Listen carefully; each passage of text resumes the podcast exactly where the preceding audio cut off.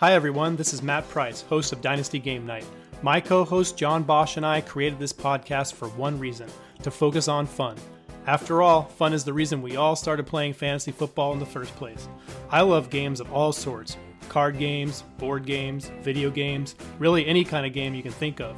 So one day, John and I decided it was time for a podcast where we just play games. You might learn something along the way, but you won't find much hard hitting analysis here. Check out all the other incredible podcasts DLF has to offer for that sort of thing. On Dynasty Game Night, our primary focus is to entertain. So if you like playing games or watching game shows, this might just be the podcast for you. We'd love for you to give it a listen and play along with the contestants and maybe even win a chance to be on the show.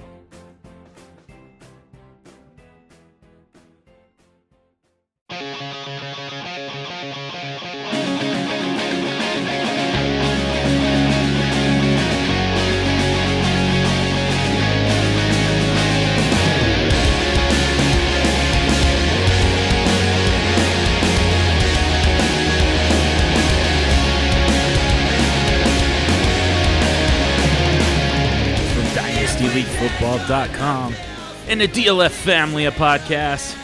It's me, it's me, it's that old SFD roaming the streets of Superflexity, and this is the Superflex Super Show. Well, the DAP network streak ends here and now. Uh, unfortunately, I, man, I'm such a sucker for those streaks. I remember in what was it, 2008, 2009, something like that. Uh, Jim Rome had the uh, his streak of of guys named Rex. It just so happened, he, you know, he started off with, uh, you know, Rex Chapman and and um, it, and just kind of kept going. Had a different Rex every day uh, for some for over a week, and I've always just thought that was so cool. So I really wanted to do that with DAP network. Uh, just kind of have that that streak go as long as possible.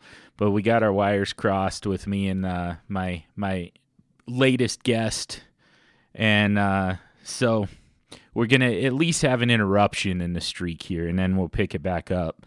Um, but there's just too much going on right now. This time of year is just so action packed, and it's it's amazing that there can be so much more to talk about right now than there even is in season. Quite honestly, you know, I mean the the the procedures are really pretty straightforward, pretty cut and dry in season, but you know, we get to the non-point scoring season and you know, we're on the verge of free agency. We just had the NFL scouting combine. Draft is in a little over a month. Man, there's just there's there's so much more and you know, not to mention the trades. Uh, the you know we just saw the trade for the number one pick. DJ Moore goes to the Chicago Bears. I've got thoughts on that.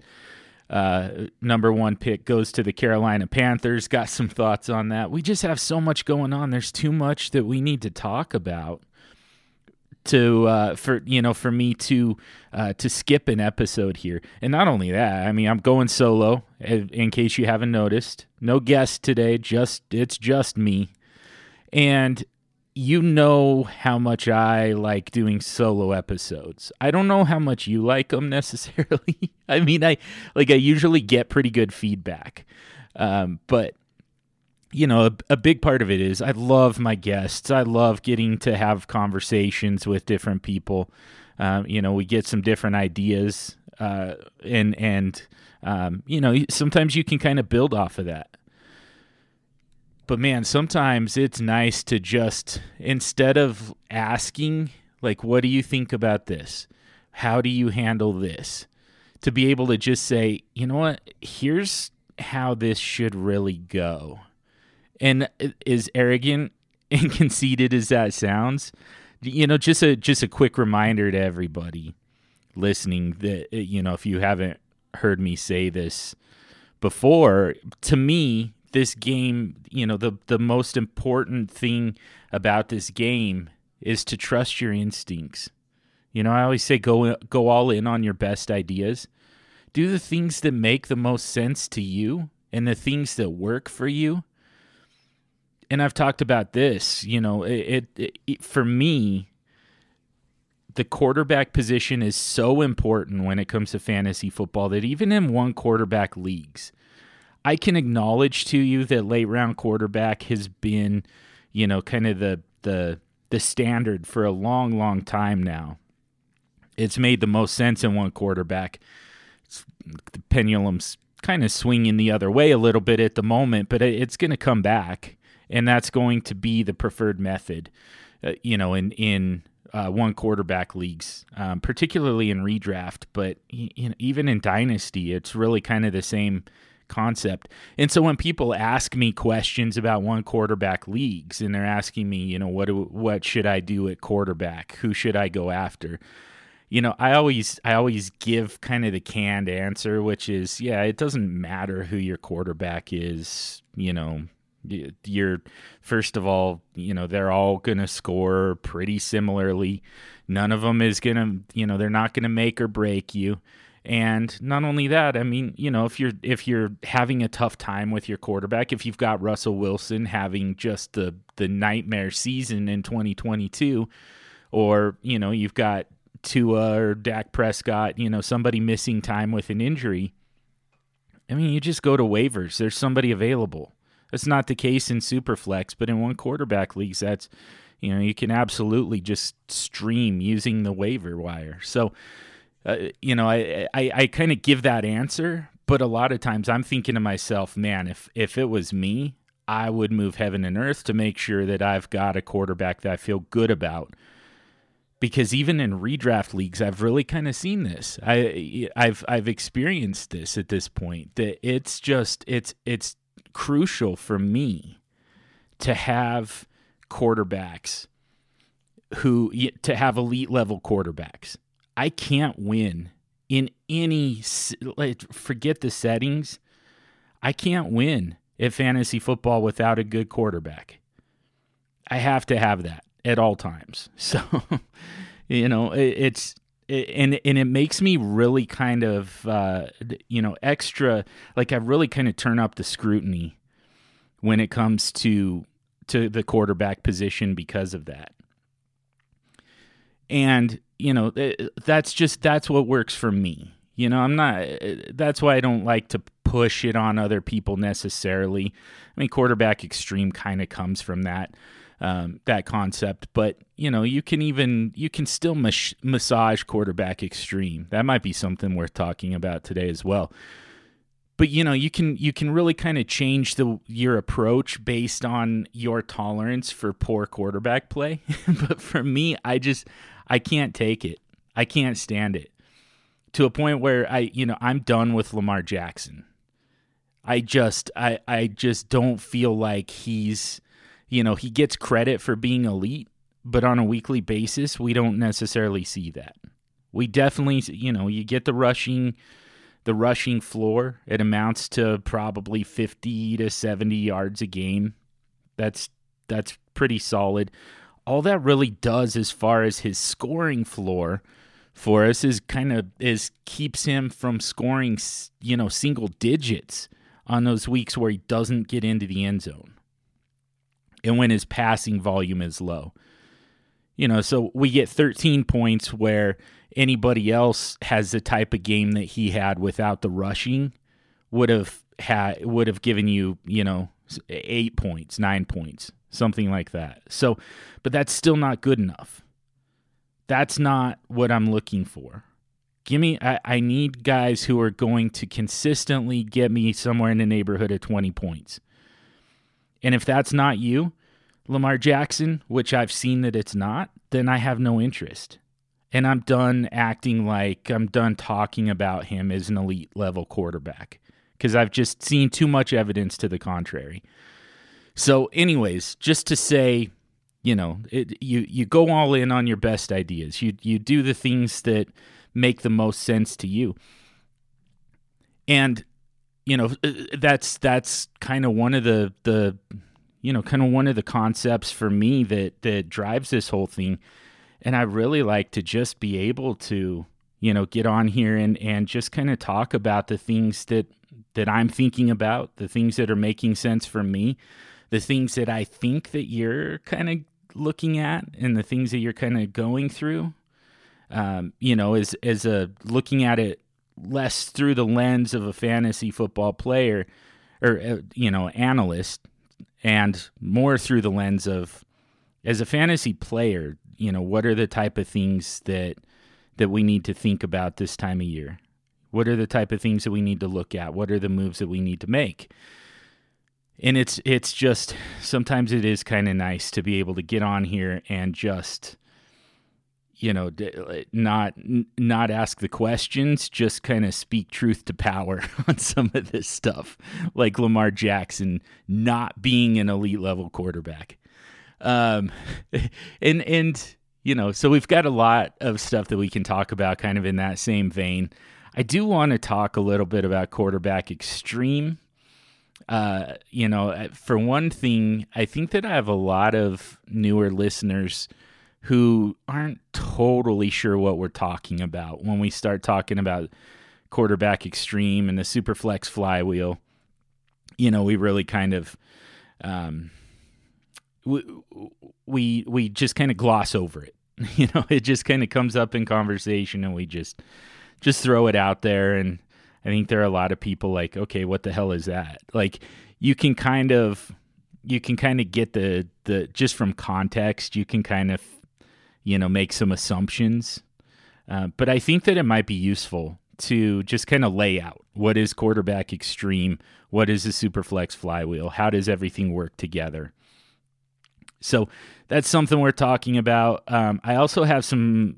We've got new uh, Superflex ADP at dynastyleaguefootball.com. Um, it's the first one that includes 2023 rookies, like the actual players. I don't have ADP just yet for rookie picks. I'd really love to get to that if possible. I just don't know if there's going to be time. We're just running too many mocks right now.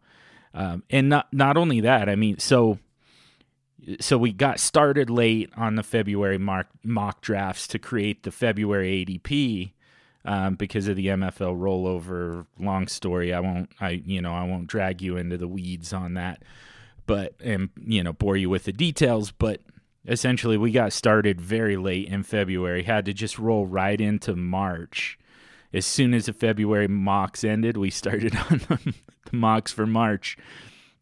It's just been nonstop just to create that adp that you find at dynastyleaguefootball.com um, so super important that we stay on top of that but it really has kind of prevented me from being able to do those those mocks that I usually like to do that include rookie picks, just so we can see the difference. Because we know, deep down, we know that there's a difference between 101 and Bijan Robinson.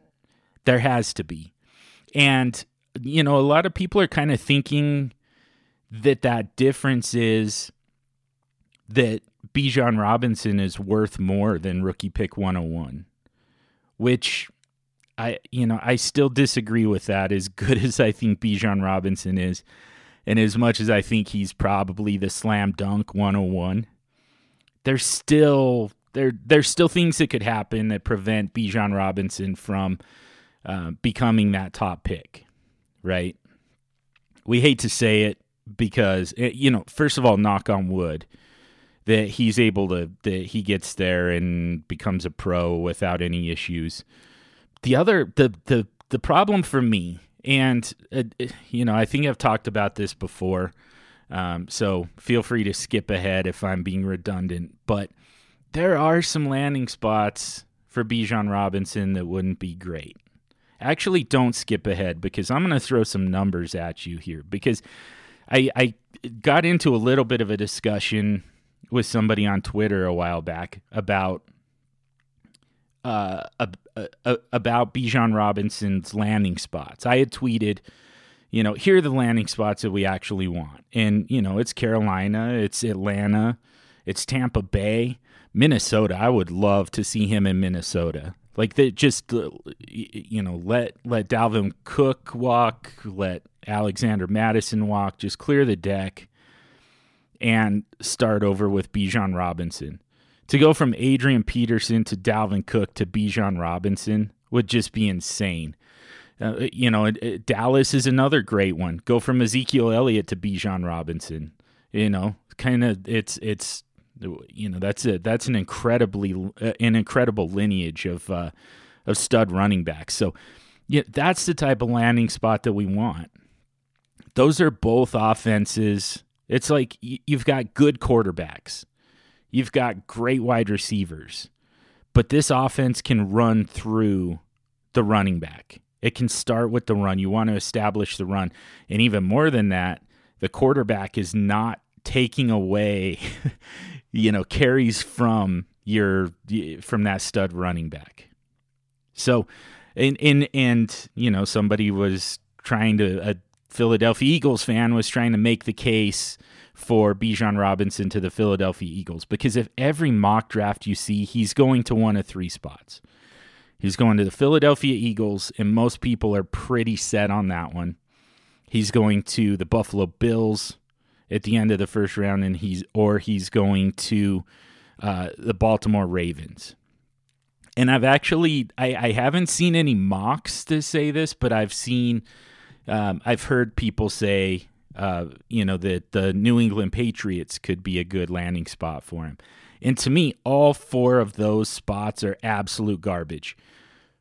And here's why it, it you know it, somebody made the argument that you want pieces of an elite offense and so putting Bijan Robinson on an elite offense couldn't possibly be a bad thing right put him in Philadelphia put him in Buffalo those are great offenses well here's so here's what we're actually after right uh, we're trying to find running back one overall somebody who can be the running back one overall for a season. Bijan Robinson, talent wise, is already there. Right? He's got the ability to give you that type of season, but he needs his offense to get out of the damn way. And here's what I mean.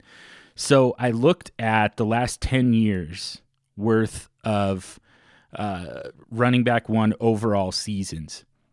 Out of the in the last 10 years, two of them have been quote un, have come from quote unquote elite offenses like top five scoring offenses. As Alvin Kamara in 2020, when the Saints were number five overall with 482 points scored, and 2017 when Todd Gurley was uh, with the Rams, um, in that offense was number one overall with 478 points scored for the season. So um, that was also the season, by the way, that uh, the the lowest uh, average of the lowest average total score um, for an NFL team. Uh, the so the average was 451 points scored among the top five offenses in the league. It's so weird. For, like I'm I'm never totally sure how to frame this stuff because I don't talk numbers very often, but I want to do it today. I you know I did some research and I looked into this uh, and yeah, so in 2017, the Rams score 478 points. The average among the top five was 451. That's the only time that the the offense with the running back one overall for fantasy outscored the league average, uh, the the top five league average. The only other time that they were close was Alvin Kamara, New Orleans Saints, fifth best offense in the league with 482 points. Um, top five average was 495 points. So basically, that average, that top five average, that tells you what it looks like to be an elite offense. Right. And in most of these cases, so Austin Ekeler this season, running back one overall in PPR fantasy points the the Chargers were ranked 13th with 391 points. The lowest, by the way, was uh, so well Devonta Freeman uh, back in 2015. He was uh, he was running back one overall. The that Atlanta Falcons offense was 21st with 339 points. But Christian McCaffrey was a really interesting one to me in 2019. 340 points for the team uh, which was 20th overall, more than 100, po- 100 points worse than the average among the top five. And Christian McCaffrey had one of the best fantasy seasons ever when that happens. So, it, like we're we're just already seeing that you don't want a running back. You're you, you know you don't want your top running back. You don't want Bijan Robinson to be on a quote unquote elite offense because that means he's giving up volume to the passing game and possibly to you know other pieces of the running game. You know we're we're and I can go into this a lot more. I've got a lot more into this. Um, you know, one piece, one thing to kind of keep in mind too is, you know, the how good is the offense without that player? That's kind of a piece that we that we need to consider uh, at some point as well. And and I do have research on that. I just don't want to spend this entire episode just talking about this. Um, you know, just just looking at a spreadsheet and uh, and you know telling you what I found. Like, who am I, Peter Howard? I don't. I I don't. That's not me.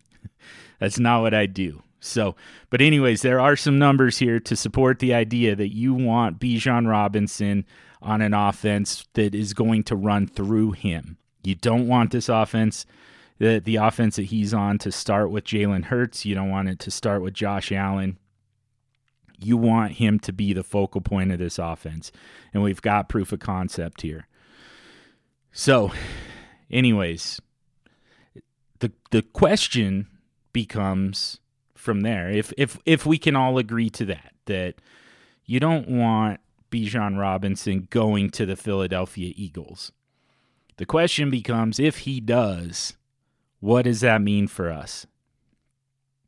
If he goes to the Buffalo Bills, are we going to knock him down? And I mean, the answer is probably no. But man, that's it's. I I think that you got to at least start thinking about it. If you're at the 101, you need quarterbacks. I mean, to me, you should either be looking to trade 101 or trade other pieces of your roster to get uh, to get quarterbacks so that you can uh, you can justify taking Bijan Robinson at 101. You know, that right now you should be looking for some some quarterbacks so that when the time comes, you don't have to wonder, should I be taking CJ Stroud? Should I be taking Bryce Young? Should I be taking Anthony Richardson? Don't take Anthony Richardson first, by the way. Please don't. I know he had a great combine. Bryce Young didn't even did nothing at the combine other than show up and let him weigh him. And that didn't go great, but I mean it's not like he he wasn't on the field. You didn't get to see what he's all about. You did get to see what CJ Stroud is all about. And the guy is a robot.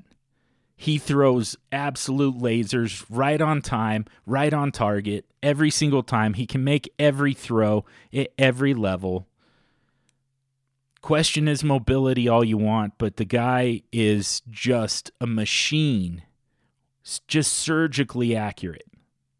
So, and and we saw the difference between him and Anthony Richardson, and that's important. Yeah, at some point, Anthony Richardson is going to have the upside that Jalen Hurts just had this season, or that Lamar Jackson had in what 2018, 2019 whatever it was, when he was a MVP quarterback, one overall. Yeah, whatever. Like he'll have that season. That's fine. It, this is dynasty. We need somebody who's going to anchor us for for the long haul. We don't need just that just one season. Catch him on that season and redraft and clean up. But when it comes to dynasty, we need somebody with a more sustainable style of play, meaning somebody who is comfortable standing in the pocket and making the throws. It's kind of looking like Anthony Richardson could go to the Indianapolis Colts. That would make the most sense. I mean, you know, Shane Shane Steichen. I need to. I need. I should really learn that name. It's a off season for us too.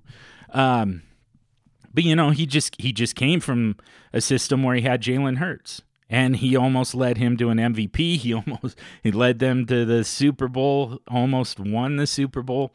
I, that's kind of what Shane Steichen is going to be looking for And you know, if he has the opportunity, if he has some some say in that decision, you know, Anthony Richardson makes a ton of sense for him and his system. That's the way that you start winning right away. But what you want, what you really kind of want, especially for us for fantasy purposes, we want a quarterback in Indianapolis who's going to stand in the pocket and throw the ball to uh, to Michael Pittman. We want guy we want a quarterback who's gonna, you know, when he's in when he's in trouble and the coverage is is strong, you want somebody who's just gonna check down to Jonathan Taylor. You know, we don't want somebody who's just gonna take off and run.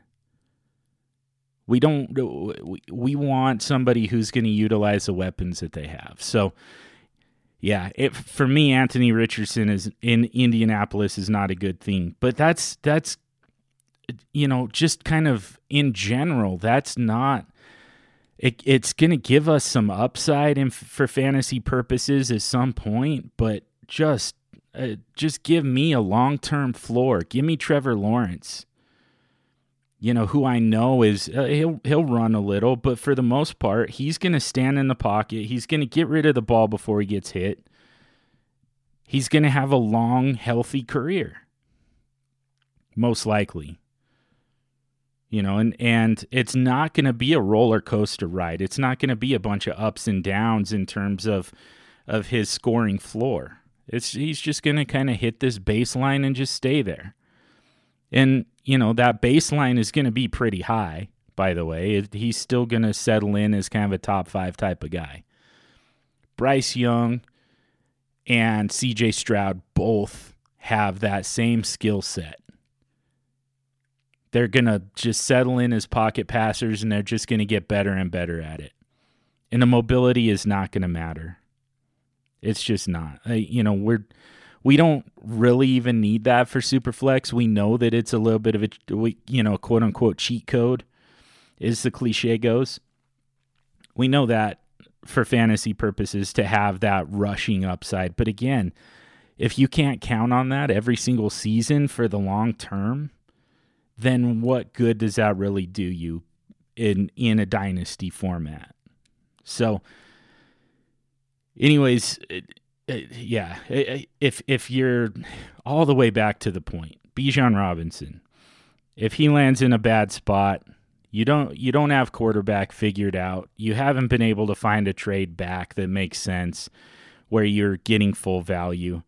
I mean, at some point, it's going to at least cross your mind to consider a quarterback with that first overall pick in your Superflex rookie drafts. One of those two guys. I mean, it, it, it kind of looks like CJ Stroud possibly to Carolina. I still think Bryce Young is the better player, but it sure seemed like Carolina was pretty impressed by CJ Stroud. And then that means Bryce Young going second overall to Houston with eh, slightly better weapons. It's not saying much.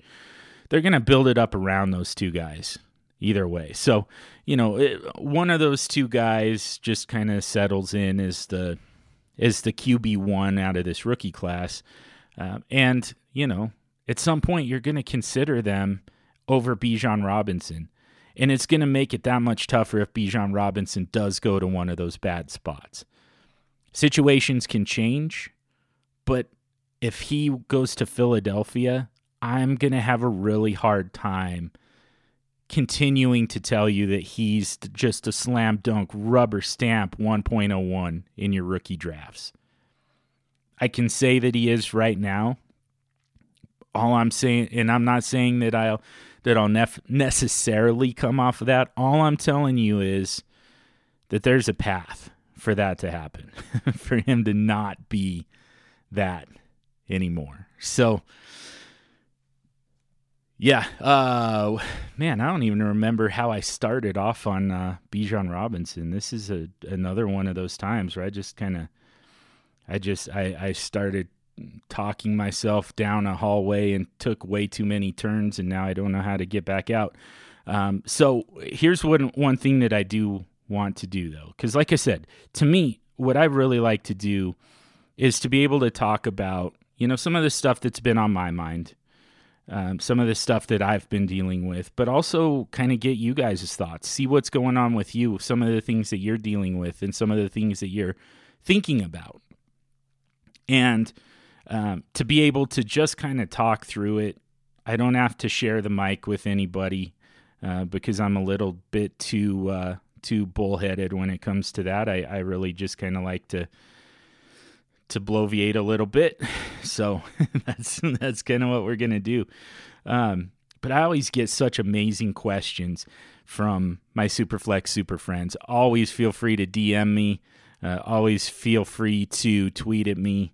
Um, yeah, just uh, just just let me know if you've got thoughts, you've got problems, you've got questions, you've got answers. I'll take those too.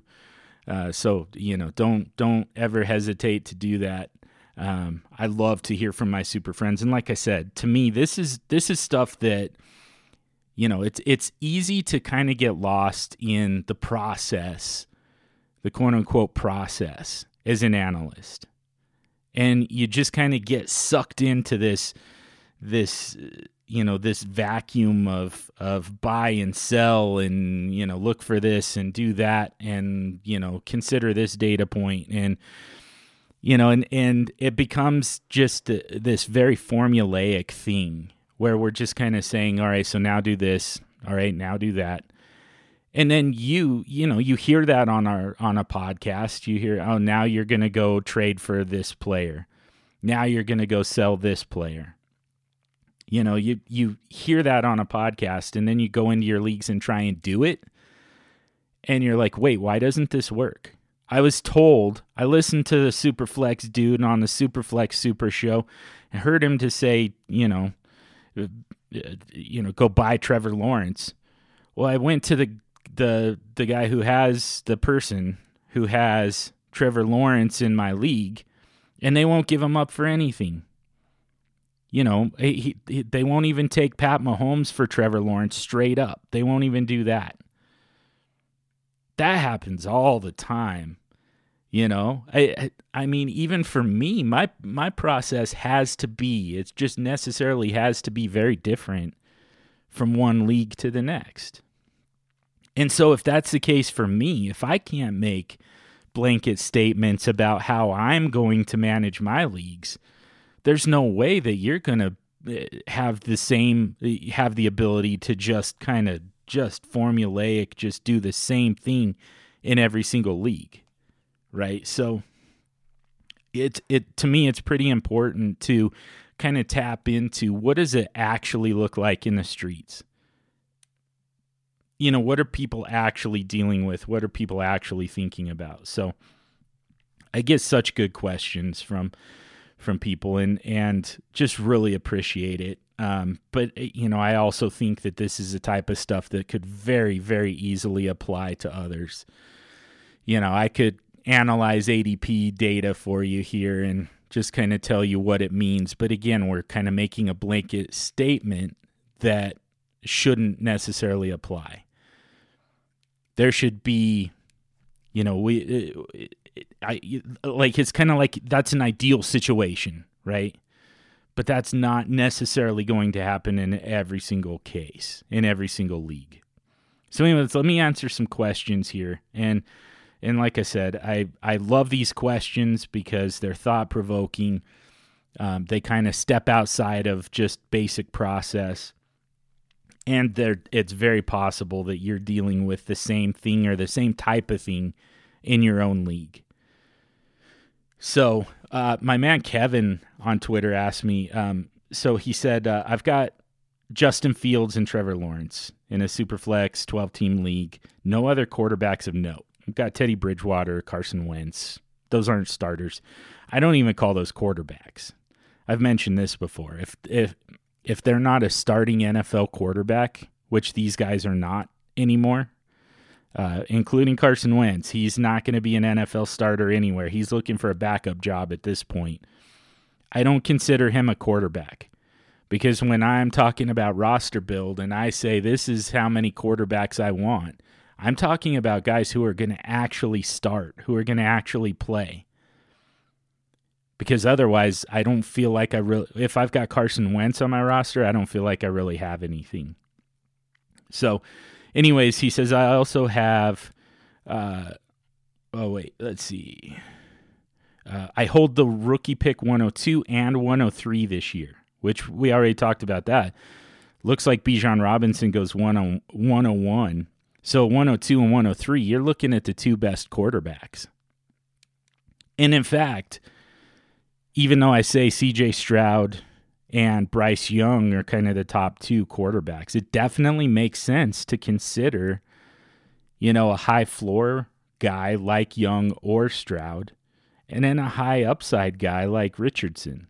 That that's where it makes some sense to reach a little bit for Richardson when you're you know you're going to get some upside um you know a little bit of upside from you know whoever you take first, whether it's Young or Stroud, you're going to get some upside. But the big appeal of those guys is going to be the floor. They're going to just settle in as you know very good, very solid, very consistent pocket passing quarterbacks for the most part. So yeah, it could actually make sense to take Anthony Richardson with one of those picks as well. Um, so he says, How would you approach this draft? Again, we've got Fields, we've got Lawrence, and now we've got two picks that are pretty locked in on quarterbacks. Uh, he said, My thought is to draft a quarterback with one and trade the other, but maybe it makes more sense to trade both and fill out the roster. I also have picks 202, 204, 212, 302, 303 in terms of meaningful picks uh, that I could use to get a mid range quarterback fill in. So, um, man, to me, this is a this is a very interesting situation to be in. It's uh, it's it's an enviable situation in my opinion, um, because there are kind of a lot of different ways you could go with this. You know, I think that you probably could get a pretty good return for for rookie pick 103. Um, I don't I don't think I would want to trade 102 for a couple of different reasons. Um, first of all, I, w- I would really like to be the one to make the decision between the quarterbacks. You know, if if Anthony Richardson gets weeded back out of this, if he doesn't go as early as we think he will, he ends up doing a Malik Willis fall to day two, you know, third round, you know, something like that, then – all of a sudden I'm, you know, we're not even considering him anymore. He got drafted to be a backup, not a starter. So we're not considering him at that point. Even if he goes late in the first round, it's going to be tough to keep him in the conversation with Young and Stroud. So in that situation, you know, if we're down to two quarterbacks, I want to be the one to make the decision between the two. Obviously, you could get a greater return for 103 but it's worth it to me to give up that you know that that difference in the margins in order to be the one to make the decision of which quarterback I want. The other thing about it is I, again, what happens if something happens that pushes Bijan Robinson out of, you know, that locked in 101 territory? I don't think that he gets pushed completely out of 101. I don't see a situation where you do that. Even if he goes to Philadelphia, you still have to consider him there. Even if he goes to Buffalo, you still have to consider him there. You know, um, if he goes to Indianapolis, uh, all of a sudden, maybe that's the scenario where we consider pushing him out of 101 because he's going to be in a timeshare with Jonathan Taylor. like that's the type of situation that I think you know probably changes things, but they have way too many holes starting at quarterback. They're not taking Bijan Robinson. So, anyways, you know, I, I most likely he's locked in at, at 101. But what if he doesn't? What if something does happen that kind of that puts a little bit of a question mark on him at 101? And we're we see his ADP drop below one. You know, if it's still going to be one in a fraction, one in a decimal, because he's still going to go one. He's he's going to go first overall in more leagues than not. But we could see a situation where it's like, you know, two out of three leagues he goes first overall, and the other ones he's going second. You know, if we see a situation like that, and this ends up being one of those leagues where Bijan Robinson falls to that second pick, you want to be able to take him. So, to me, if you're going to trade one of those picks, I think it's rookie pick 103. I think there's just a little bit there. There are too many outs for 102 um, to move off of that one. Um, I think that my stronger preference would probably be to trade Justin Fields, and that's going to be a little bit hot takey. Especially now, I mean, he does get a bump because he just got DJ Moore. But I you know, I to me that's part of the reason to do it, by the way. I think that the fact that you know, uh, all of a sudden his value does increase because he's got a bona fide wide receiver one. You know, that that's kind of that sell window that that we are always kind of in pursuit of. And, you know, one of the less obvious ones that could actually exist. So I would consider that move. I would consider trading Justin Fields. I think you can probably get a quarterback in return um, you know, a, a lower level, you know, kind of backup type quarterback for you. Um, maybe somebody with a, a little less, uh, you know, you're going to get your first of all, you're going to get this these players, you know, this player plus something. Um, so, you know, maybe that's where you consider a, an Aaron Rodgers or a Russell Wilson or you know possibly Matthew Stafford. I don't know. I I'm having a hard time with Stafford just because you know it, it he's coming back, but man, the Rams don't seem to want him. and that's a big time red flag. So but you know, kind of some of those guys who are going to give you um, a little bit more floor, a little bit more upside in in year one uh, of uh, you know in 2023, and then so that you're not counting on the rookies that you took at 102 and 103 just yet. You know, you can you can use them for some spot starts. They're going to be good for some spot starts. But I don't think you want to count on them every single week. We've just seen it way too often that it it really kind of takes that first year for rookie quarterbacks to really kind of settle in.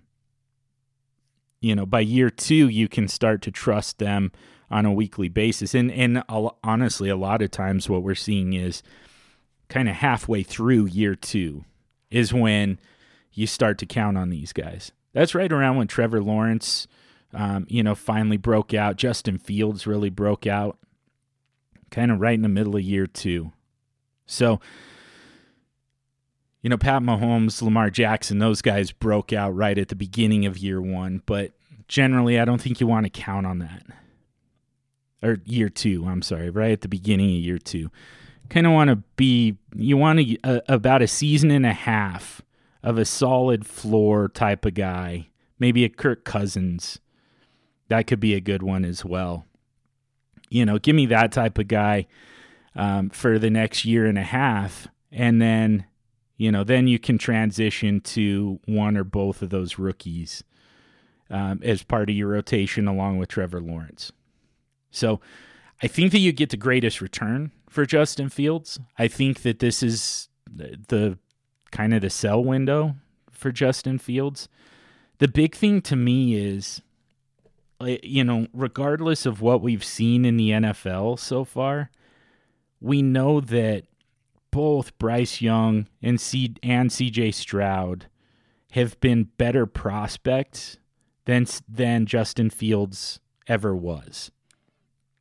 And, you know, normally I like to, I mean, I think that we all feel more comfortable when we get proof of concept, when we see what they're about in the NFL. And what we saw from Justin Fields is a ton of rushing ability and a willingness to take off and run that they're going to have to try and coach out of him. Uh, ultimately, they they what they really want is for him to, and what we really want is for him to settle in as a pocket passer. Is that going to happen? That's the big question. That's the risk. And to me, you know, this is this was really kind of part of his rookie profile as well. It was the you know the passing is is you know kind of middle of the road.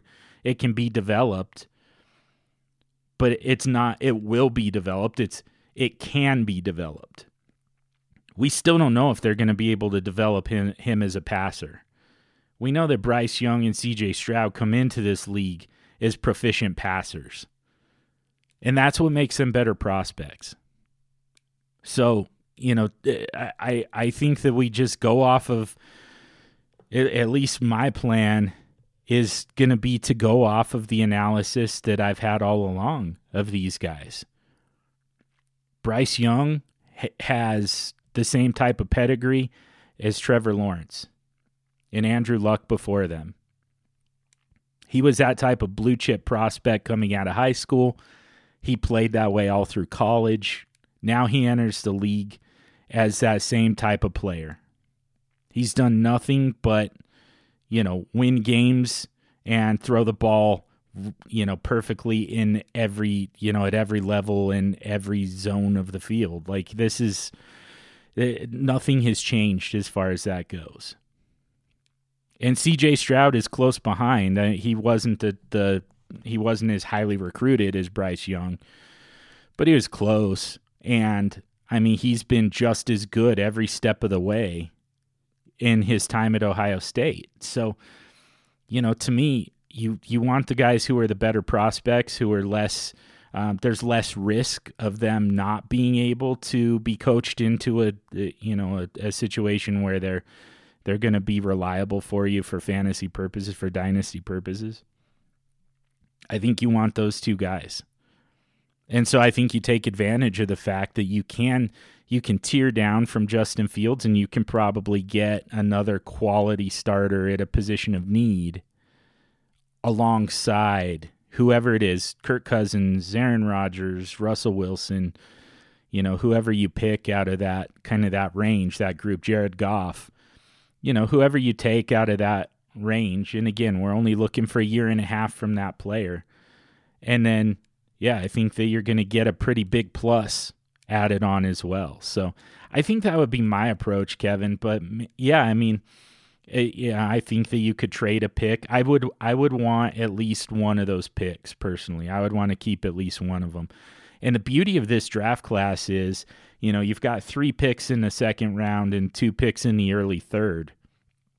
And that's going to give you quite it's going to give you a, a, a, great opportunity to add some depth particularly at running back this is such a deep running back class and people are still going to kind of gravitate towards quarterbacks and wide receivers for the most part just because um, you know we know how important quarterbacks are We've seen how important court, uh, wide receivers can be for fantasy purposes. The last couple years, wide receivers have really kind of reigned supreme. And, you know, so people are really kind of chasing what we've had the last couple years. You know, first Ja'Marr Chase and Jaylen Waddle, and now, you know, Garrett Wilson and Chris Olave and, and Drake London. People are going to be chasing that again and it's going to push some running backs into the second and even into the third round that I think are going to give you some startable weeks at some point. Every single one of them at some point. There are also some really good tight ends in this class as well. So, you know, if you need tight ends, there's some opportunities to take some high upside guys. And if you don't need tight ends, but other people do, it just pushes running backs even farther to you. So um, that's that's my thought. I wouldn't. I don't think I would worry too too much about uh, you know filling out the rest of the roster by using the those quarterback and rookie pick values necessarily. I think you can. I think, and like I said, 103 would be the one that I'd move if I was going to do it. But to me, if if you don't want to carry four quarterbacks. Some people don't. Most people don't. And it's totally it's totally fine. You don't have to. Um, Quarterback Xtreme is the way that I win, but it doesn't. It's not the only way to win. So, you know, if you don't want four four young quarterbacks, to me, the first one that I would try to trade is Justin Fields. So, but thank you for that question, Kevin. That uh, as a to me, that's a super important one. And like I said, I think a lot of people are probably dealing with. Uh, Thomas asked me. He said, "I know you hate rookie talk. you know me way too well, my friend." Um, I, I, yeah, I say it just about every episode, don't I? I? I don't like talking about rookies, but I know you guys like talking about rookies. Um, I'm having a lot more fun talking about rookies this year than I normally do and I'm not, I, you know, I'm not getting nearly as frustrated with rookie fever as I typically do. And in fact, I'm even kind of joining in a little bit on the madness. You know, I I've gotten into several debates because I still think that I think that Jackson Smith-Njigba is Jackson Smith-Njigba. Sorry, I can never say that name right, eh, but I think he's going to be a superstar. If I can just learn how to say his name, he's going to be eh, he's going to be great. I think that he's the best prospect at wide receiver that we've seen since since Ja'Marr Chase. Now this isn't a great rookie class for wide receivers, but I think that, you know, it's it's and it's not super deep either, but I do think that you're getting a better prospect with Jackson Smith-Njigba than you would than you got last year with any of those guys. I think JSN would have been the the wide receiver one in last year's class. So, you know, so I've and I've been saying stuff like that. I've been saying I'd rather have Jackson Smith-Njigba right now than Garrett Wilson. I loved Garrett Wilson. Garrett Wilson was my wide receiver one last year. I still just think that JSN is better. So, yeah, I've I've kind of been getting into the rookie talk. Um, it's not quite as taboo around here as it normally is, um, but I still make sure to point out that the one thing that we're missing is information, and that's really kind of what we need to go off of when it comes to the the rookies. Because, like I said earlier, you know, a lot of people are kind of moving Anthony Richardson up right now after the week he had at the combine there are a lot of people that want to make him quarterback one for fantasy purposes. There are even some people calling him quarterback one overall, rookie pick 101 in the NFL draft. People think that Carolina traded up to take Anthony Richardson. People honestly believe that, or at least say it. I mean, you don't have to believe everything you say on Twitter, that's for sure, but I they're definitely saying it that they think Anthony Richardson goes first overall to Carolina. You know, it, it, that's it, it, again. It's based off of one week where he was running. He didn't have pads on. He was wearing spandex. Didn't have a defense in front of him. You know, it's just run and jump and and throw. And his throwing was better than we thought it would be, but still not to the level of CJ Stroud and if Bryce Young had thrown, you would have seen a very, very obvious difference between those two as well. So, you know, we're we're just kind of going off of this speculation and it's very emotion based. it's kind of, man, Anthony Richardson is such a fun story. It's so cool to see him come in and just dominate the combine. I want him to be the best rookie in this class. I want him to go first overall to Carolina. I want him to be the first quarterback drafted in my Superflex rookie draft. It's that's emotion based. It's not based off of anything solid. Like the combine doesn't have an effect on what type of player they are when they get to the NFL.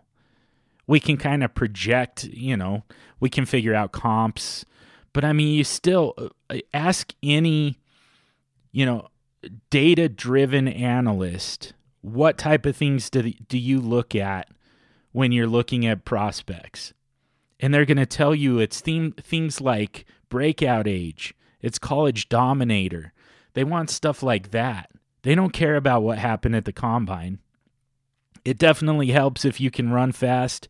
It really helps if you can uh, you know, you do well in the versatility testing or the the agility testing. I'm sorry, uh, you know, like that stuff all looks great, but it starts with what did you do in college? What did you do in college? Bryce Young and CJ Stroud were significantly better than Anthony Richardson. Anyways, like this is what makes it tough to talk about rookies is the fact that there's so much pseudo anal- eh, pseudo analysis going into it right now, so much emotion going into it, so much fandom going into it, not enough concrete evidence, and we're not going to have that until the NFL draft. That's when the NFL tells us what they really think about these players, and that's when we'll have the information to make these these decisions. So as fun as it is to talk about rookies, it's all just pure speculation. It's pure conjecture. And I don't know how useful that is. so just just so everybody has that context uh, behind what Thomas is asking. So yeah, I don't I don't like rookie pick, uh, rookie talk. Um, I can definitely tolerate it a lot better now uh, this year than in previous years, and I'm enjoying it more. It's just nice to talk about a rookie class that's got some some you know trans some transformative players for our fantasy rosters for our dynasty rosters at the quarterback position and the, and the running back position. We just haven't had a whole lot of that. I, we certainly didn't have any quarterbacks last year. We didn't know for sure what we had at running back at the time. But man, it's it's just so it's it is just kind of a, it's refreshing to talk about this rookie class. So I kind of like doing it. So, anyways, Thomas says, I know you hate talk rookie talk, but how about a comparison of the 23 class versus the 24 class? Trading 23 picks for 24 picks, what range would you give up for a random 24? I really love this question. This is super important. And and the problem is I mean, I do have to give you a little bit of an I don't know because I'm I'm not a not a big Devy guy. I kind of picks up stuff up along the way, um, but I'm not very familiar yet with the 24 class. I know that we've got. I, I, to me, it looks really pretty similar to this class to 2023. You know, um, you've got some very good quarterbacks coming in. I think that you know name image likeness and a very loose transfer portal i think that that's really kind of incentivized you know uh, underclassmen staying in school rather than declaring early for the NFL draft all of a sudden you can make money you can transfer wherever you're wanted you know without any issues whatsoever you just go you know, you're Caleb Williams and and you just go from a school where you're not really playing all that much to, you know, you just go over to USC and just tear things up. You know, there's there's a lot more incentive for these players to stay in school and that's kind of it, it created a little bit of a bottleneck, but it's finally starting to catch up where these players are it's like, all right, now it's time to move on to the pros. Last year we had you know, we we really just kind of had some players who were draft eligible but not ready to give up the you know the comfort, the cushy situation that they had. And then we ended up losing some of those guys as prospects, by the way. Um, but yeah, you know, we're finally starting to uh, get some guys just joining the NFL. You know, just kind of yeah, graduated, no more eligibility time to move on. And we're getting a pretty solid influx of quarterbacks every year, basically from now on, it seems like. And next year, I think, is going to be a continuation of that. You're getting some very good quarterbacks, kind of starting with Caleb Williams.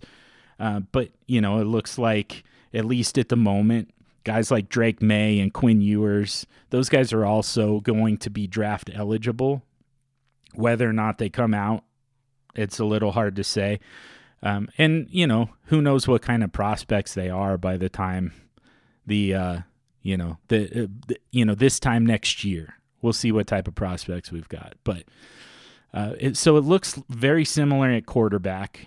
I think you've got better passers this year, but I think you probably have better fantasy scorers coming next year. Uh, you know, higher upside type of guys. I think um, the running back position, obviously, you don't have a Bijan Robinson coming, and it probably won't be quite as deep. That's at least my theory. Um, and who knows, by the time, you know, this time next year, again, we might have some new information and it might turn into a pretty deep class. Right at the moment, though, I think it looks a little bit more like 2022, where not as deep. You don't have that one, you know, quote unquote generational guy, but you do have, you know, some some very very good players coming in, some Breece Hall quality guys coming in, with guys like TreVeyon Henderson and uh, you know Nick Singleton, guys like that. There and there's a few of them so it it probably won't be as deep as this year's class, um, and it won't be quite as top heavy without a Bijan Robinson, but it's still going to be a very good class of running backs. The wide receivers kind of look pretty similar to this year's class, uh, where you've got you know, again, not a whole lot of depth, but you've got some good fantasy starters coming in, and you're probably going to have one or two just absolute superstars coming in. And then the tight end position doesn't look quite as deep as this year's class, but it does. I, I do think that we've got the best prospect since Kyle Pitts coming in Brock Bowers. So just to kind of, you know, if you put these two classes up against each other, basically what we're looking at is 2023 has, you know, the stud running back, the 101 running back that we love to get when we can it's probably slightly better quarterbacks at the top, but next year's class could very easily be deeper at quarterback. Um, wide receiver um, looks uh, really just pretty similar to me. I think it's just kind of straight across.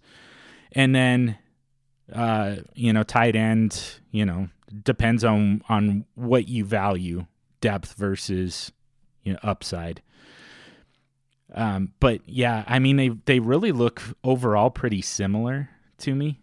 Um, again, I think just in uh, some spots, uh, 2023 is a little bit deeper, and then it also has just kind of some a little bit more talent at the very top of the more the more important positions, uh, quarterback and running back. So in terms of where would I trade, you know, I think it kind of depends on my roster construction. Um, you know, my my intentions for uh, for 2023. It also is going to depend a little bit on you know how the how your specific league's draft is going to go. Um, you know, I I so what I would say is that most likely I'm not going to be trading a 2023 first for a 2024 first just yet. I need to see how, you know, I might do it when it's on the clock. And in those cases, you know, so I think that I'm what I'm probably looking for is, you know, it's if it's a rebuild roster or, you know, even a productive struggle type roster, a roster you're not going to be competitive this year and you have already kind of accepted that and started guiding your roster in that direction towards a rebuild year. You, you, if you wanted to guide your team to 101, kind of like we did in 2022, guided our rosters to the to the top pick in Bijan Robinson. If you wanted to do that, I think 2024 is a, a 2023 is another good year to do it. 2024 is going to be another good year to be at the top of that draft. So uh, you know, I think it's a viable strategy. I'm not saying that that's necessarily what you should do, but if you've already kind of considered that, I mean, here this is just confirmation that it's a viable path to take. And if you're going to do that, you know, first of all, I think that you really kind of focus on quarterbacks this year. Um, you know, focus on and and you know what, Bijan Robinson can make some sense for one of those rebuild type of rosters. Especially if you've got a taxi squad that you can stash him on. because we know that he's it's very unlikely he's going to have his best season as a pro as a rookie. That almost never happens. Happened for Saquon Barkley. That's about it. You almost never see that. So you know, uh, so it's not like you're missing out on you know his absolute best season you know if if you stash him as a rookie on taxi so, uh, uh, like, that's still something that you can consider doing. And then you're going to get some quarterback depth, um, you know, either between now and next year's rookie class, rookie draft, or you can even just take, you know, wait and take some rookie quarterbacks next year to kind of add to your rotation. And then, like we were saying earlier, you know, just just kind of go cheap with some bridge guys, kind of the exact same way the NFL does it just bridge from some some older, cheaper quarterbacks to your incoming rookies. You can do that next year as well. So, you know, like that's the type of roster that I think, and even then, you know, there there's still a few wide receivers I would like to take to kind of build around. I definitely want JSN. Uh, I think that he can be a foundational player for you for many years to come. So I think he really kind of helps a rebuild. I think that, you know, Jordan Addison very well could be as well. And, uh, you know, I, I, I personally kind of like Zay Flowers. I think that he could be.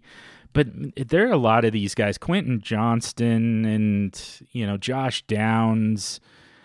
I really like Kayshon Boutte, but man, like, does that guy give a shit about anything? I kind of don't think so. It doesn't seem like it. It seems like he's just over it. like he's just kind of he's like grumpy cat, just kind of done with everything and everybody. And I just I I can't bring myself to continue to to to push him at all. Like he he should have been you know, that alpha X receiver, that Ja'Marr Chase coming in. And he's just, he's looking like, uh, like Laquon Treadwell at this point. Just kind of, yeah, big, talented, but slow. and just kind of, uh, I, I mean, I, I just, I just don't see anybody willing to make a sizable investment into Kayshon Boutte at this point because I mean, he just looks like that, you know, the the typical wide receiver diva that that they're just going to get sick of before they get anything out of him. So, you know, we've got a, a lot of these guys who it's like, yeah, they're they're interesting, but I don't know that I want to necessarily, you know, try and rebuild around them. And if those guys go fairly early, you know the the guys that I am interested in. And you can you create your own rankings, create your own tiers and go off of that. But for me, you know, if I've got a later pick in the first round on a rebuild roster, if it's a roster that I haven't been able to to rebuild it, you know, my maybe my league isn't very active in trading. And so I haven't been able to kind of build it into a, a you know, a contender right away, then I think my move is is going to be to, you know, if those wide receivers don't make it to me and it's I'm kind of looking at a bunch of running backs, I'm probably going to trade out. So, you know, I, I don't I don't know if there's a, an exact cutoff for me. It's more about who's available versus what do I need. If you have any intention of of competing this year, I think you stay put. I think you keep your picks, and uh, you know I think that you uh, because this is such a deep running back class that I think you want to tap into that. You want as many of those guys as you can. And you you know, you just kind of build up the running back position, take advantage of the depth of this class. But if you are going to try and rebuild and the wide receivers that you want to build around aren't there, then I think it could be as early as, you know, kind of uh, 108, 109 is where you could start looking to trade out. I mean, I do think that you need to get more than just a 2024 first if you're going to do that. To me, any any first round pick in 2023 should be worth more than every pick in 20 any every pick in 2024. So I think you should get more, but it doesn't have to be a lot. You can be a lot more judicious. You know, you can you can you can really kind of say, uh, yeah, I you know this this draft class isn't making a whole lot of sense to me in this range, so I I'm I'm definitely willing to trade out. You know, get a 2024 first, um, and you know, add a little bit on top, and and I'll trade out and wait till next year. You can do that. I you know I to me I think that's probably uh, the the range where I would give up on the rookie class. Just kind of knowing, you know, what ADP looks like right now. I think you you still have some wide receivers available to you through, you know, 107, maybe even 108. But if they go earlier than that, I think you could consider it. Um, yeah, if if they're gone by the time it gets to you, yeah, feel free to move out.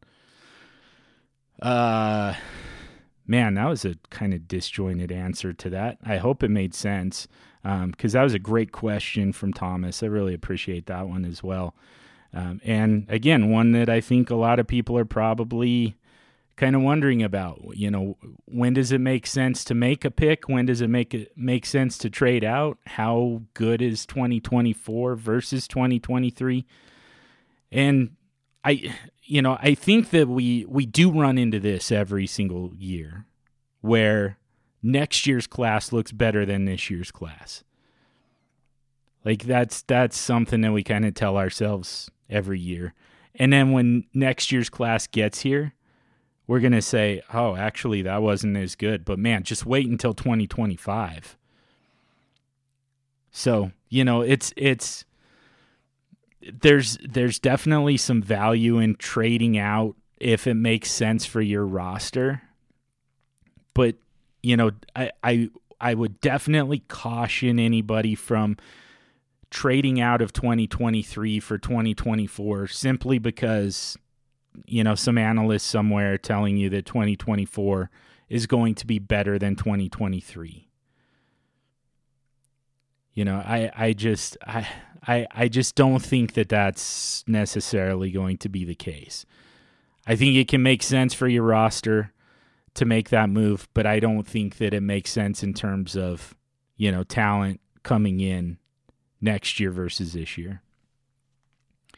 Um, George asked a question as well. He said, What is an ideal wide receiver room and Quarterback Xtreme?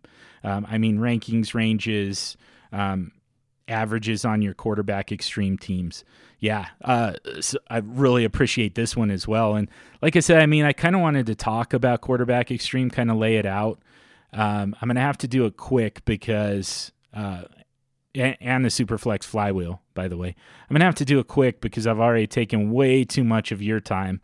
Um, but basically, so Quarterback Xtreme has always really kind of been quarterbacks early, quarterbacks often is kind of the easy way to say it, you know, and and we really kind of want like for me the number is 5. I want 5 quarterbacks because first of all it means that I can keep a quarterback at the super flex position at all times which, you know, we just had Dynasty Outhouse on. He was talking about how he won a championship with one quarterback, and it wasn't a very good quarterback, maybe Daniel Jones, something like that. And he, he put other positions at the superflex position.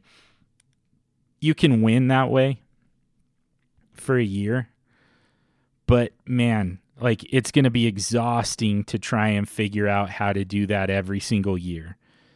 Ultimately, the the easy thing to do for every one of your positions is to just go ahead and take care of quarterback. Just just fix it right up front. You know, you've got trade value, you've got scoring, You've you've got baseline scoring, you know, every single week because you've got a quarterback scoring, you know, 15 plus points at both quarterback and super flex positions. You, you know, it, it's just the the more that you can ensure that you've got a quarterback at Superflex, the easier time you're going to have managing your roster and making lineup decisions. Now, the other benefit to me for having that many quarterbacks is the ability to stream within your roster. You know, I've I've kind of taken a look at, you know, just what happens on a week to week basis. And I've said this before, I don't I don't like averages. I know that a lot of times it's easier to look at a player's points per game versus their total scoring because total scoring just kind of favors the players who stayed healthy all season. You know, um, po- where points per game kind of tells you the story of, all right, so he wasn't healthy all season, but here's what it looked like when he was healthy. And that is kind of more useful to us, but it's still imperfect and the reason for that being it doesn't really show in Lamar Jackson to not to keep hammering on the guy, but this is really kind of a, a great example of this. Lamar Jackson had those, you know, a very good game in week one, two monster games in weeks two and three, and then was below average the rest of the season. And his points per game looked great but you take away those two games. So you won those those first three games. You won those first three games pretty decisively because of him. You got three wins. All right. Well, the rest of the season though was a freaking struggle because of him, because of his low floor, and his inability to get you to even 20 points, which you got from Daniel Jones you know, on a fairly consistent basis, you were getting 20 points from Daniel Jones, but you couldn't get that from Lamar Jackson. So, you know, it, it, it just it, it shows you that points per game is uh, like that's it's still not telling the whole story of what happened every single week. And what actually happens every single week is, you know, this is it's really fairly predictable. You run into a good offense, you know, a, a good quarterback uh, a, a good defense. I'm sorry. So a good quarterback runs into a good defense, and a not as good quarterback gets to play the Detroit Lions, and you know the the quarterback playing the Lions is generally going to outscore the you know the the stud playing against the I don't know who's who is a good defense. I mean, the Eagles really had a pretty good defense. Dallas had a decent defense. New England, New England always has a good defense. It keeps people scoring pretty low. Denver had a good defense. You know, you have a good court. Like you have you. Pat Mahomes is a bad example because you don't bench Pat Mahomes, but he's had some kind of rough games against Denver the last few years. So you know, you get you see Pat Mahomes is going up against Denver, you know it lowers his floor a little bit. Certainly caps his ceiling pretty low. And then you see you know, I've I and now I've got I also have Daniel Jones. Let's let's stick with him. He's going up against Detroit.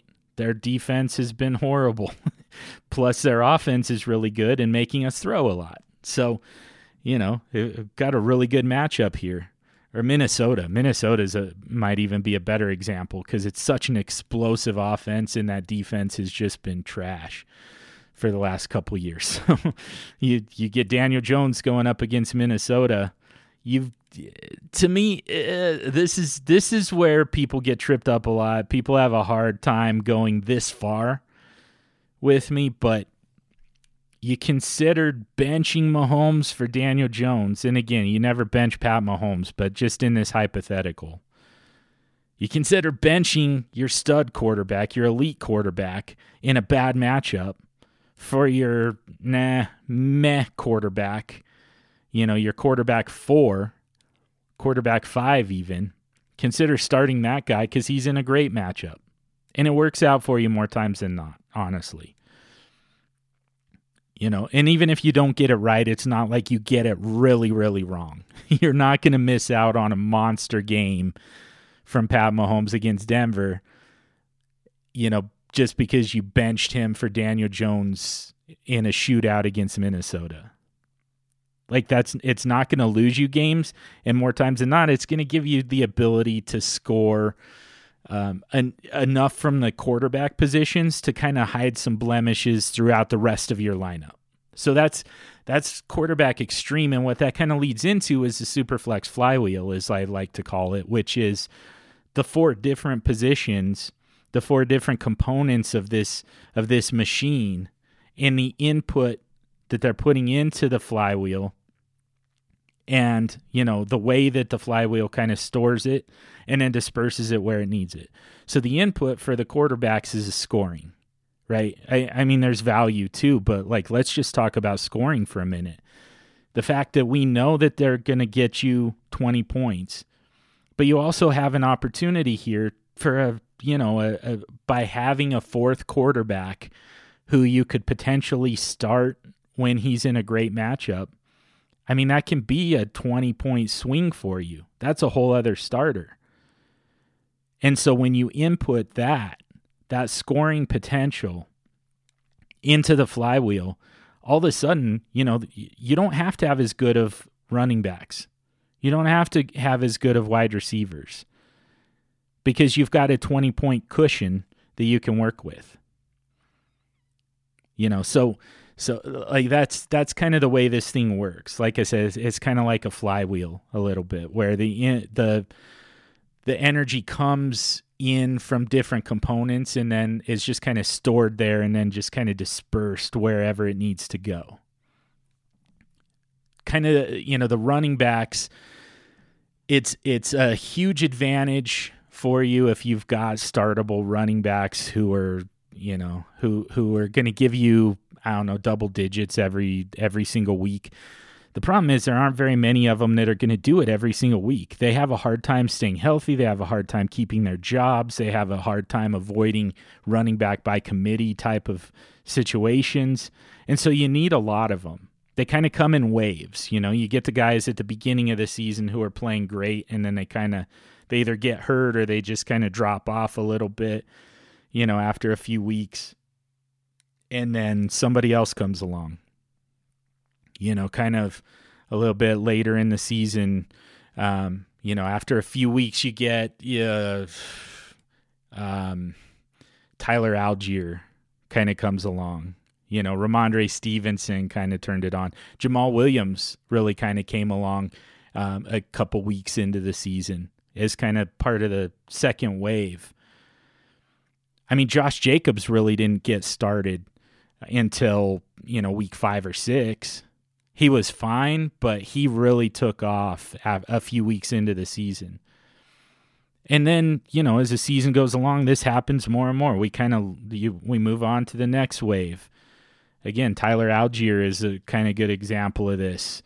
Um, Latavius Murray at the end of the season. You know, guys like that, you just kind of you just kind of move along linearly to from one running back to the next, but you need a lot of them to be able to do that. Like zero running back is like a it's it's kind of on the right track. It just doesn't solve the problem of what do we do in that first wave. The first wave is the guys that you know are going to be the starters, you know are going to be the workhorses ideally. It's the Jonathan Taylors, it's the you know, it's Ben, the Dalvin Cooks and the Ezekiel Elliott's and the you know, Joe Mixons of the world, uh, some, uh, Derrick Henry. Like a lot of those guys, we're going to kind of lose some of those guys. Uh, but it's that type of player. You know, now Breece Hall, now Bijan Robinson, now Kenneth Walker. Uh, you know, those are going to be the type of guys that are going to be first wave running backs for us. They're going to give us that, uh, you know, they're going to help raise our scoring ceiling every single week because they're going to have that lead back role in even kind of a workhorse and maybe even a bell cow type of role. But then we need those zero RB guys for the second, third, fourth, however many waves we get throughout the season.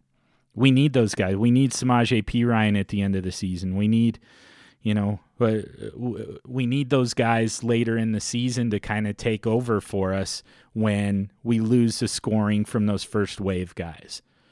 It takes an army of them to a point where a lot of my rosters are like half running backs. it's uh, depending on the size of the of the roster. A lot of times it's going to be close to 50% running backs. And honestly, it's going to be probably like 3 to 1, 4 to 1 even running backs versus wide receivers. So let me move to the wide receiver position in this flywheel. Their input is you know, it's it's it's not it's it's not a super high scoring ceiling typically. Most of them don't have a very high ceiling. And, you know, it, it kind of depends on how do you define the ceiling? Like, are we talking about what's their potential for one week? Or what is the what's the number that they could reasonably hit, you know, on a somewhat regular basis? And none of them have a real high floor as or high ceiling as far as you know what's actually realistic for this player. Ja'Marr Chase scored 60 points in week 17, week 16, whatever it was, uh, two years ago. Won a bunch of fantasy championships for people.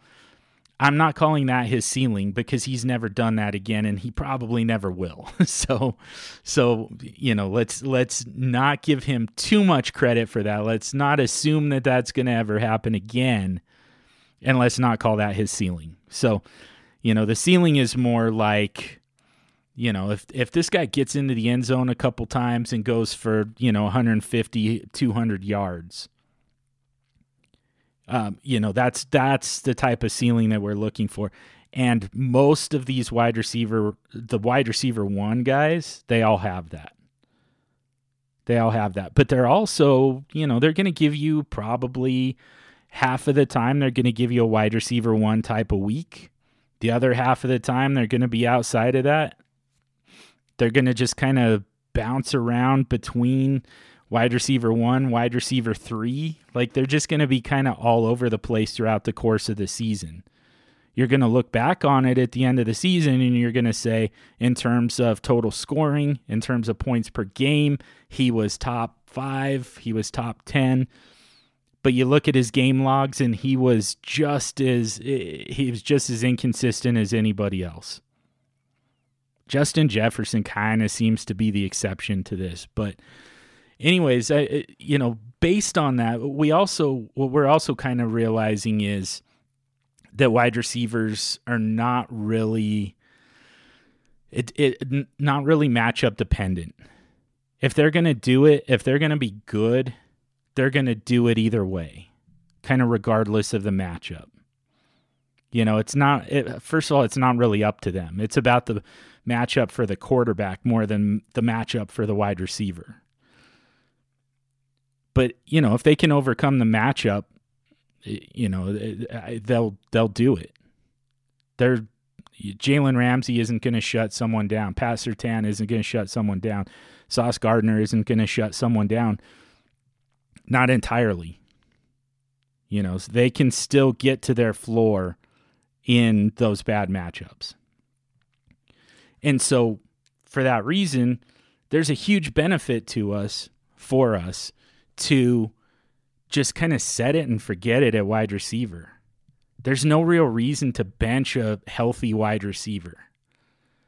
And if we don't have to bench them, their contribution to the flywheel is we get to just kind of set it and forget it. So we don't need depth behind them. Not much. I mean, we know that, and they don't get, they also don't get injured at nearly the rate that running backs do, by the way.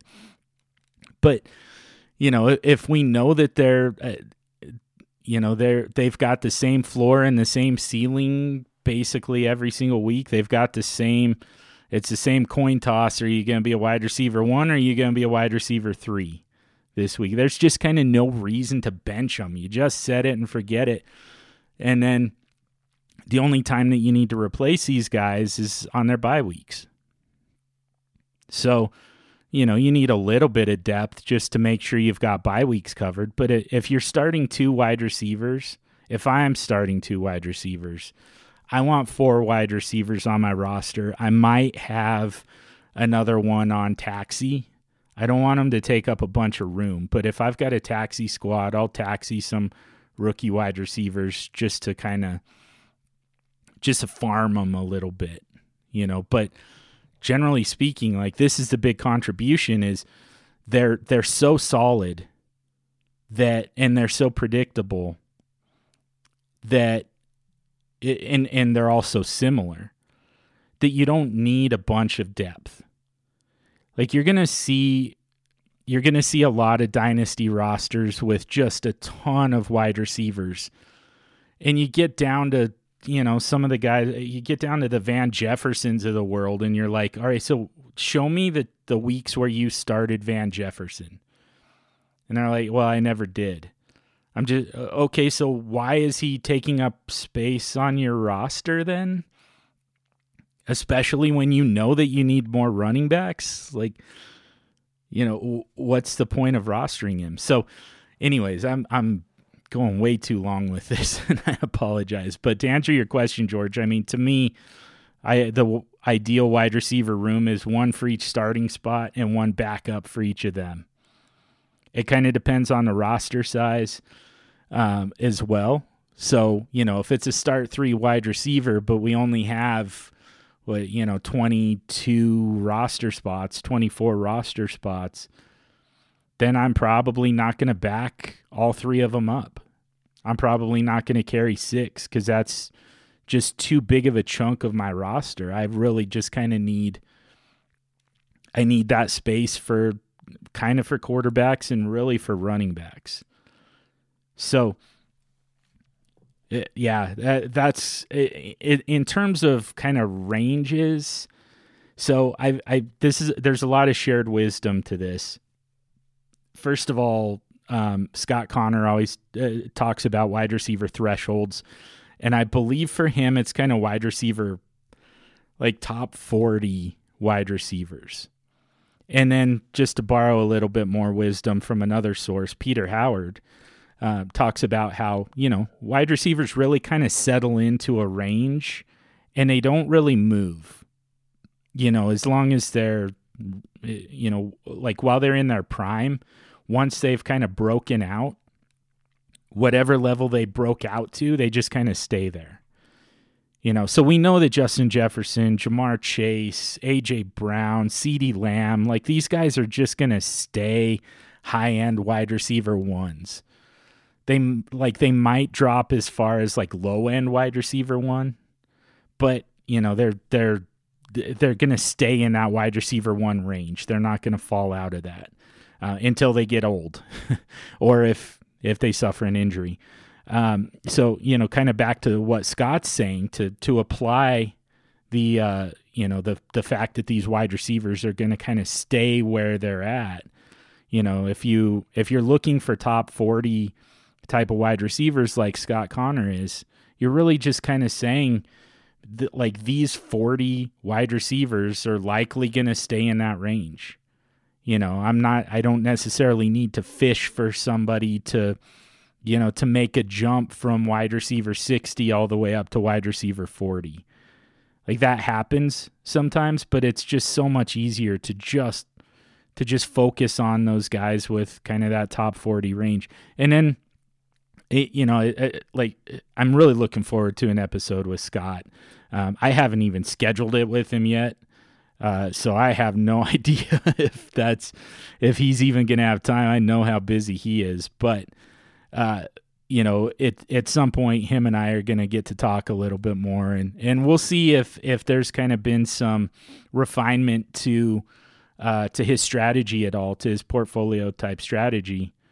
Um, and you know specifically the wide receiver position but the way i understood it was you know once you achieve that you get the number of wide receivers that you want so for me if i'm starting two wide receivers and and regardless of flex, because it, the flex positions, I'd really like to get running backs there, and I'd like to get tight ends there if there's a tight end premium. I don't want wide receivers in my flex spots. Like to me, that that just lowers my scoring upside.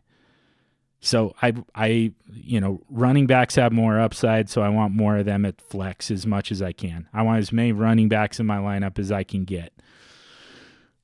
So you know if if we're starting two wide receivers, I want four of them. I want four total, and I want four guys inside the top forty. Well, let's say that you end up with one inside the top five, one inside the top twelve, one inside the top twenty-four and one inside the top 35. Now you want to upgrade that one, that wide receiver 35. You want to upgrade him. And now you're going to kind of squeeze that universe and say, all right, so now I want all four of my guys to be top 30. And once you achieve that, now you say, all right, now I want to upgrade it and get all my guys inside the top 20. Just keep going until you've got just kind of the best possible collection of wide receivers because they're easy to upgrade.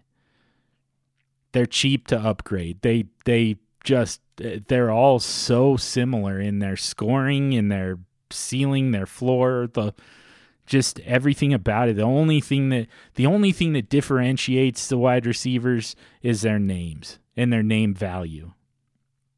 And that can make it a little tough to upgrade, you know, too far, but you can certainly get it to a point where you've got four, you know, top 16 type wide receivers. And if you get to that point, I mean, then you can consider flexing one or two of them if you're, you know, if you're struggling to find running backs for the week, but like it feels like a waste to have two top 16 wide receivers on your bench. But I mean, that's just kind of that's that's where they're the most valuable at that point. If you manage to get it to that position, that you know, they're that's where they give you the most value. So we did get to kind of talk about Quarterback Xtreme. We did kind of get to talk about the Superflex flywheel. This went way longer than I intended, um, but we got to a lot of very important things and got to answer some questions and uh, talk about some stuff that's on uh, on you guys' mind. So, George, I want to thank you for the question as well. Thank you, Thomas. Thank you, Kevin. Thank you guys for uh, for your questions and um, just for kind of driving this conversation a little bit. So, um, very very good. Uh, a lot more a lot more content than I expected going into an unplanned solo episode. Um, and like I said, it went a lot longer than I intended. So I apologize to y'all for that. So I'm just going to wrap this up real quick, just kind of where we're at, just abruptly. Uh, so, yeah, let's wrap it up for the week. Subscribe to the podcast if you haven't already. Rate and review the show if you haven't already. That helps me to get out to more people and uh, involve more people in the conversation. And then you know, we get an episode like this where I can really kind of zero in on the topics that are the most useful to you, my super friends. Uh, also, make sure to subscribe to the DLF family of podcasts, the mega feed, so you get access to the super show and all of the great podcasts the DLF has to offer. Uh, I am on Twitter as Superflex Dude. I hate Twitter. I'm going to stop saying, uh, stop talking about Twitter at some point. I don't think that it should be our primary tool as far as uh, sharing ideas for fantasy football purposes, but for the moment, that's kind of the best we have. So I am on Twitter as Superflex Dude. Always happy to answer DMs, um, talk through some things. Uh, always uh, retweet trade polls when I get sent those. Always happy to do that stuff. So uh, don't please don't hesitate. This episode was dedicated in loving memory to James the Brain Koutoulas. Thank you to DLF for the platform. Thank you to Heart and Soul Radio for the music. And above all else, thank you for listening. And until next week, stay sexy and super flexy.